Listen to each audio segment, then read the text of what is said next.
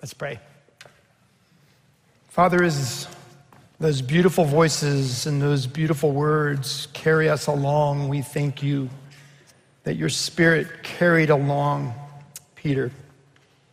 And as the Spirit moved, he wrote these words that thousands of years later we still turn to, knowing that it's the living Word of God, that it's alive and active, that even now it will do its work in us. What you alone can do, we ask you to do. We are desperate for you to open our eyes and open our ears. There's so much noise, so much chaos, so much self righteousness, so much fear, so much anxiety. But Lord, you have the power with your still voice to move and to make us understand to make us believe again anew the wonder of the gospel. We need to be renewed, Lord. We thank you for your faithfulness. We pray this in Jesus' name. Amen. Before I have you stand for the reading of God's word, I, I want to set the text up. So, Peter speaks as he's carried along by the Holy Spirit. It's always that way with God's word. And he says, the end of all things is at hand. That is not something that we simply believe as believers. We know it's true. When I was in seminary, Bryan Chapell, who wrote the book Christ Centered Preaching, whom R.C. Sproul said was the best book ever written on the subject, taught us how to unpack a passage to create a sermon. He gave us something called the fallen condition focus, which has this statement attached to it. I've shared it with you before. What do we have in common with those to or for whom the passage was written that requires the grace of the text? So let me say it again. What do we have in common with those to or for whom the passage is written that requires the grace of the text? Well, one thing we have in common that's easy to see in this text is that Jesus has not returned.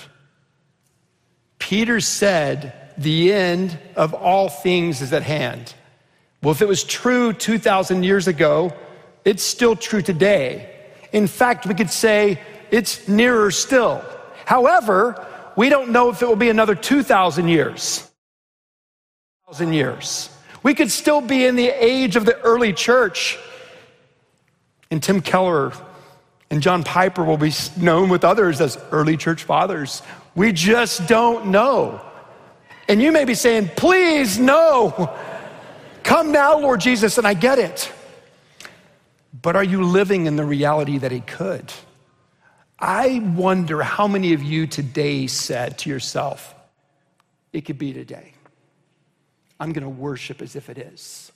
I'm going to love as if it is. I'm going to pray as if it is. I bet very few of us thought about this. And I want to make something very clear. His return is not meant to be a doctrine that confuses us. We've let it. But his return is not meant to be a doctrine that confuses us, but a promise that motivates us. I believe that those who heard this letter read for the first time believed that he would return in their lifetime. And Jesus, the powerful work of the Holy Spirit carrying Peter along, knew that it might be a long time. And so this isn't a misstatement. It's a reality that we should be living in light of his return, for the end of all things is at hand. That's something that we have in common with them. What we also have in common is that the very things that Peter is going to tell them to focus on as the church are the things we should be focused on in the church. And if it is 10,000 years from now before he returns, it will be the same. These are the same things the church must focus on. So we're going to spend two weeks in this little text. And as I read it, listen for the clear explanation and exhortation of who he's calling us to be. Let's stand for the reading of God's word. 1 Peter chapter 4, I will begin at verse 7. The end of all things is at hand. Therefore, be self controlled and sober minded for the sake of your prayers. Above all, keep loving one another earnestly, since love covers a multitude of sins. Show hospitality to one another without grumbling. As each has received a gift, use it to serve one another as good stewards of God's varied grace. Whoever speaks as one who speaks oracles of God, whoever serves as one who serves by the strength that God supplies in order that in everything God may be glorified through Jesus Christ. To him belong glory and dominion forever and ever. Amen. This is the word of the Lord. You may be seated.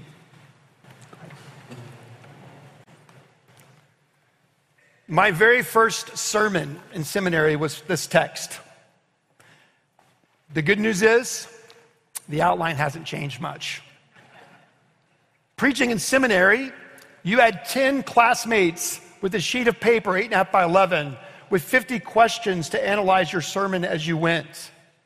And as they listened to you preach, they were basically saying, That's good, that's bad, that's not helpful. In that sermon, my verse, these men weren't there. They didn't have a strange moment of bringing in a piece of furniture in the middle of a sermon. Why is it here? For 13 years, this couch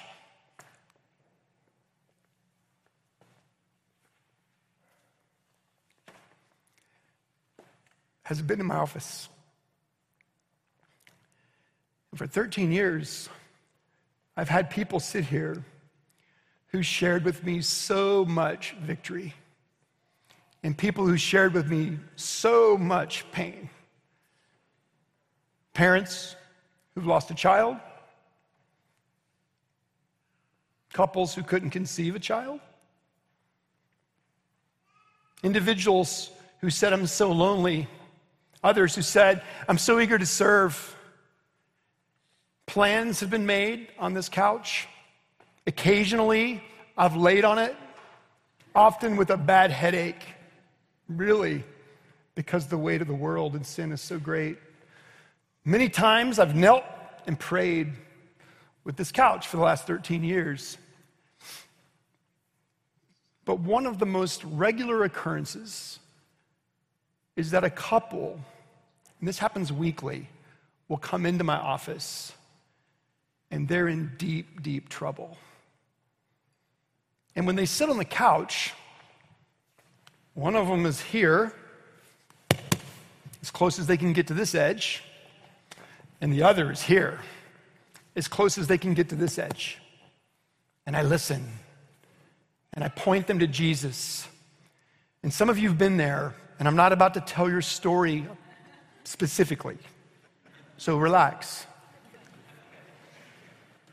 And that might happen early in the day or late in the day. But often at some other point in the day, there's a different couple in my office. And they're not well into their years of marriage, but they're about to get married. And they come in and I say, have a seat. And they sit so close to each other that it's actually a little awkward. this morning, I do not want to talk about the marriage between a human woman and a human man which is the biblical reality of marriage, I want to talk about our union with Jesus and what it means to be the bride of Christ. 70, almost 70 new people are joining our church. And right now, they're like the premarital couple. They think our church could do no wrong. It's, it's amazing to them. And they're sitting right next to each other. And they just answered the same five questions that some of you answered 30 years ago, and many of you somewhere in between. And what happens often, just like it does in a marriage, is that the newness wears off. You realize, oh, I really did marry a sinner. Or I joined a church with a pastor who's a sinner and others who are sinners. And suddenly you begin to distance yourself. You're on the sin, others are in the sin. And it's understandable because we fail. I fail. I make mistakes. I make decisions sometimes that aren't very good. I forget things. No excuse, just a reality. And over time, you can grow deeply frustrated. Over time, you can get really cynical. It might be your own journey with Jesus that's become apathetic or dry, but it's real and you feel it. And it's normal, and it's ordinary, and it's troubling, and it's sad, but it's always been that way with the people of God. And what happens in those moments when you find yourself far away from the body of Christ, or you feel like you're maybe the only one who gets it and nobody else does, what happens is God's grace reminds us of renewal. The rhythms of renewal that we need every day. His mercies are made new each morning. Do you know why? Because we need Him to be seasons of renewal, rhythms of renewal based on the Sabbath, times of renewal throughout a day. And we as a body are in a season of renewal where we're asking, because we believe God has led us to this moment, for every member of this church and friend to look at their commitment to the Lord and to this particular body and to write your own renewal prayer. We want you to do that. It's in the journal, the Reenter Journal. We want everyone to do that. We want you to, to sense the power of who God is in his people. And that when we take seriously the things that Peter has mentioned in this text, it is unbelievable to think about what God can do.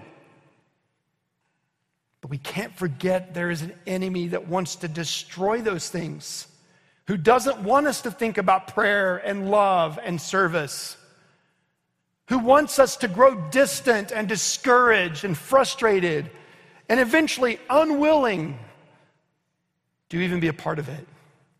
My parents got frustrated when I was six with our church, and they left. Not to find another church, but to never go back. At six, I was like, another Saturday. They would say they still knew the Lord and loved the Lord, but they were, they were disobedient. Friends, God is calling us as his people to do the very same things that he has called his people to do. And it's hard because we fall short. And we need to deal with those shortcomings. I'm not saying we don't. Sometimes people come in and tell me things that I'm not aware of. Sometimes I'm very aware. You know a lot of things that may be dissatisfying to you. But what we need to realize is that God is moving always in his body through his people. And that's what the church is his body, his people.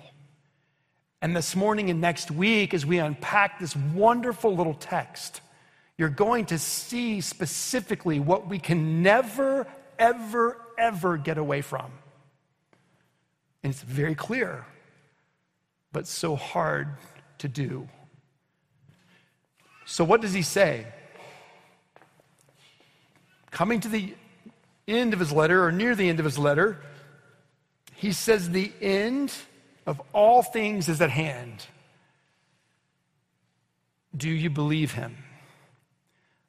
I do.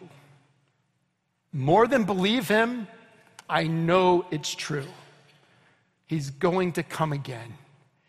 And when he comes again, will he see you, this, this particular body of his church, expression of his body? Will he see us being faithful the best we can by his grace as a people who really are taking that vow, number four, seriously? We promise to support the church and its worship and work to the best of our ability. Imagine if I changed it today. Imagine if I said, Do you promise to support the church and its worship and work to half of your ability? Would you think that was good? My second daughter will be getting married in July, so now twice I've had the chance of listening to a young man ask me for my daughter's hand. Oh, that's so fun. it is so fun. I've done it twice. Probably we'll get to do it again. One more time. But if the man, in response to my question, said, eh, 100%, best I can, Let's be realistic, Mark. He's not marrying my daughter. you wouldn't interview for a job with less. You wouldn't let someone marry your child with less. And yet, so often in the church, we're willing to give less. I'm not interested in less. I'm not interested in a low threshold of commitment that's less than what God calls us to. God calls us to love Him with all of our heart, soul, strength, and mind. And Peter's saying, do that with the end in mind. The end, the promised return of Christ is not meant to be confusing, confusing. It's a promise that's meant to motivate us. So let's listen to what he says. The end of all things is at hand. Therefore, be self controlled and sober minded for the sake of your prayers. So, the first thing that Peter mentions is prayer. In a wonderful book called The Power of Prayer or Power Through Prayer, E.M. Bounds, it's a classic, says this Men are interested in methods, God is interested in men, men mighty in prayer. Don't misunderstand what he's saying. He's not saying that methods never matter. He's not saying that process doesn't matter. He's not saying that things like plans don't matter. But what he's warning us of is that those things can become so consuming to us that we're no longer praying, or that the level of our prayers and the amount of our prayers are not in comparison to the amount of time and energy we're giving to the machine. The reason Peter mentions prayer is because prayer of all the work we do, and think about all the work this church does, is doing, and seeks to do, of all the work we do, prayer is the work which supports and undergirds all other work. And so often it's given at the beginning of a meeting, and if we have time at the end. Friends, we need to be praying prayers that make Satan shudder. We need to be praying against the spirit of chaos and confusion, of blindness and deafness. We need to be praying against an idolatry in many forms, consuming people, even people who say they are in Christ. Prayer is powerful. Satan especially attacks it here because of its power. And think of the one who's writing these words. Think of his own failure when Jesus said, Stay here and pray. Well, he went into the garden and bled, and he couldn't.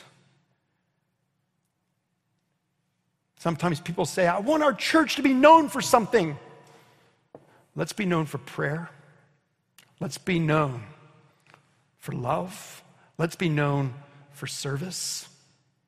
And out of those things, what might God do? But if those things are lacking, we're in deep trouble. Paul, Peter says, be self controlled and sober minded. Well, the reason he says self controlled is because if you really believe the end is near, you might lose your mind. You might be busy doing all sorts of things. Do you remember Y2K? Do you remember some people? Some of you? I wasn't here yet, but I know who you are. Be clear minded. Rick Lehman, first missionary sent from this church, often says, We close our eyes, we close our ears, and our mind goes crazy. And it does. We need to be clear minded. He then uses the word sober, and the word sober means to be free of intoxicants. It means to not be drunk. It means to not be numb. It means to be able to focus and understand what's happening so that you can pray. You might not have a temptation with alcohol, but you might be drunk with anxiety. You might be high on self righteousness. You might be blitzed by the approval of others. So many things can keep us from being sober. He says, Be sober so that you can pray. And remember, this prayer is to be done in light of the coming of Christ. Unless you think I've taken a strange theological turn towards an unhealthy focus on the end times, listen to this theologian. It ought to be the chief concern of the believer. Chief concern to fix one's mind constantly on Christ's second advent. The theologian of the Holy Spirit, John Calvin. If we didn't think about it today, or last Sunday, or the Sunday before, we need a wake up call, don't we? The word that Peter was carried along to write by the Holy Spirit, that the end of all things is at hand, therefore pray, is just as true today as it was then. He moves on. He gives us two more. Fix your eyes up here, please. He says in verse 8, above all, now, before you look at what's coming, what would you put there?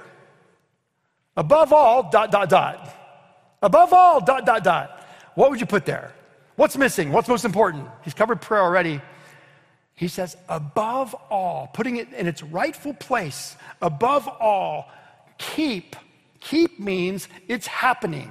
Keep means, therefore, it's possible for it to keep happening. Keep means they're doing it. So this isn't something that's impossible as the Spirit of God fills us. Keep loving one another. But he goes on and says, earnestly. Sounds like Jesus, doesn't it? A new commandment I give you Love one another as I have loved you, as I have loved you. Love one another as I have loved you. So you must love one another.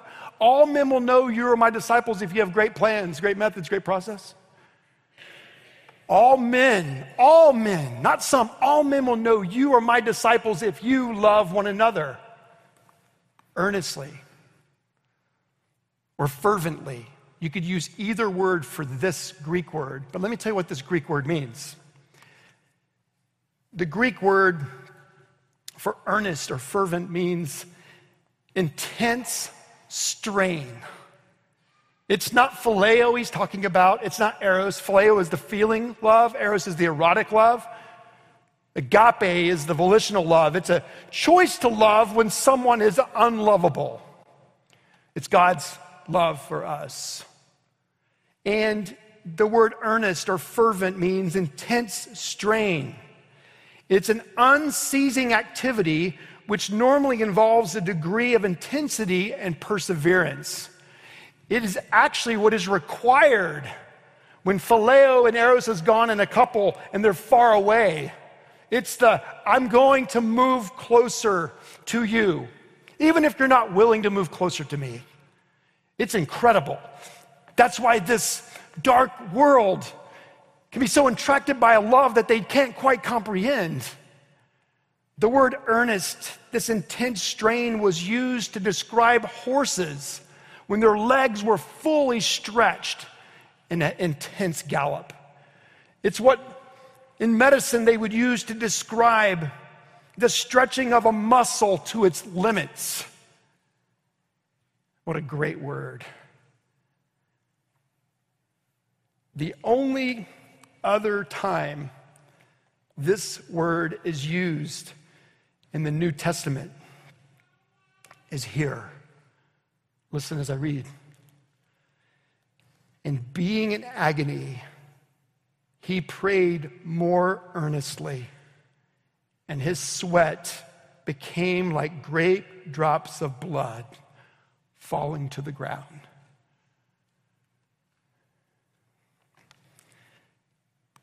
And Peter was sleeping. Wake up.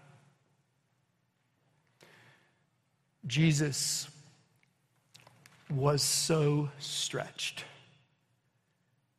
His love so stretched.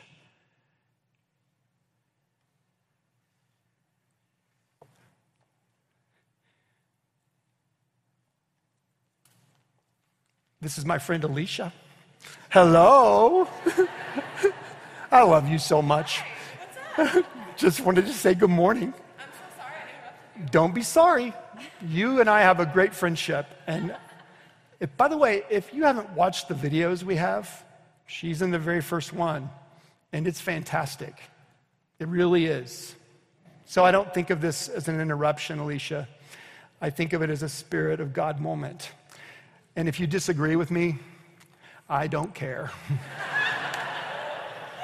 we'll talk later. We will talk later.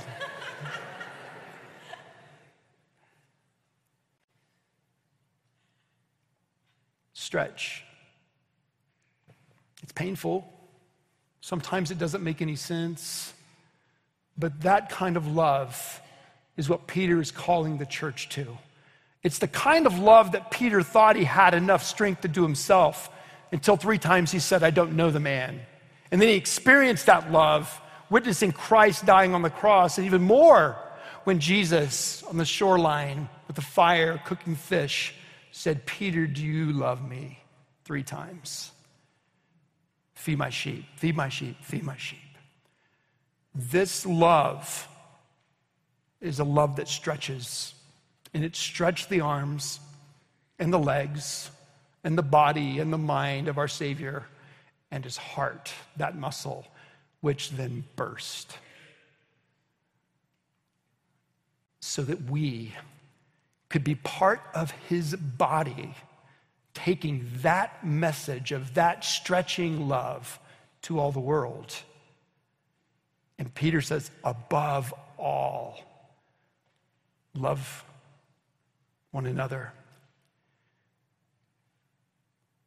Lastly, and we're going to spend more time on this next week, he says in verse 10 as each one has received a gift, use it to serve one another as good stewards of God's very grace. Setting your appetite for next week, this is what that means. As a believer in Jesus, you have talents, you have treasure, you have time. But you also have specific gifts that the Spirit of God gives, varied grace given to various members of the body. We need each other. We need people who have been given a gift to do certain things and people who've been given a gift to do different things. We need each other because God designed it that way. And when we are eager to serve Him with the end of all things in mind, with all that He has given us, every dime is His, every minute is His. All of you belongs to Him. When we live that way, what God, I believe, will do through His body for His glory is really beyond what we can ask or imagine. And no matter what it is, it must include prayer and love and service, all with the constant reality that He could return at any moment. That doctrine is not meant to be confusing. It's meant to be a promise that motivates us. Robbie said this at the beginning of our public confession about vows. We all fall short. And you're going to, and so am I. Sometimes that creates real destruction, sometimes worse than others. And we need to deal with that. But the last thing I'll say that he says about love is that love covers over a multitude of sins. It doesn't mean they're swept under a rug. It doesn't mean they're not acknowledged.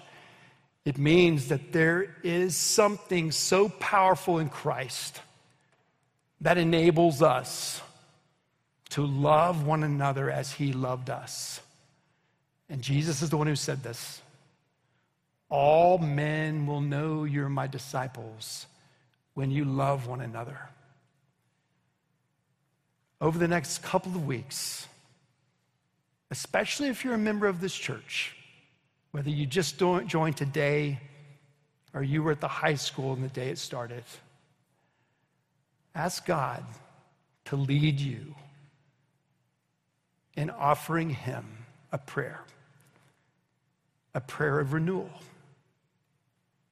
Your prayer of renewal. Lord Jesus, the clarity of this passage is really remarkable.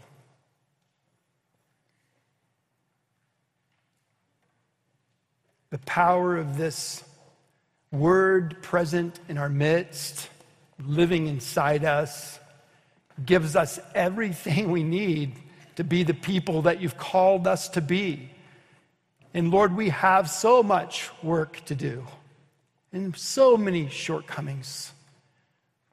And we don't need to deny that. We need to be humbled by it and repent from it. But Lord, let us never do it apart from you, apart from prayer, apart from love, and apart from a deep, deep desire to use what you've given us to your glory. We pray in Jesus' name. Amen.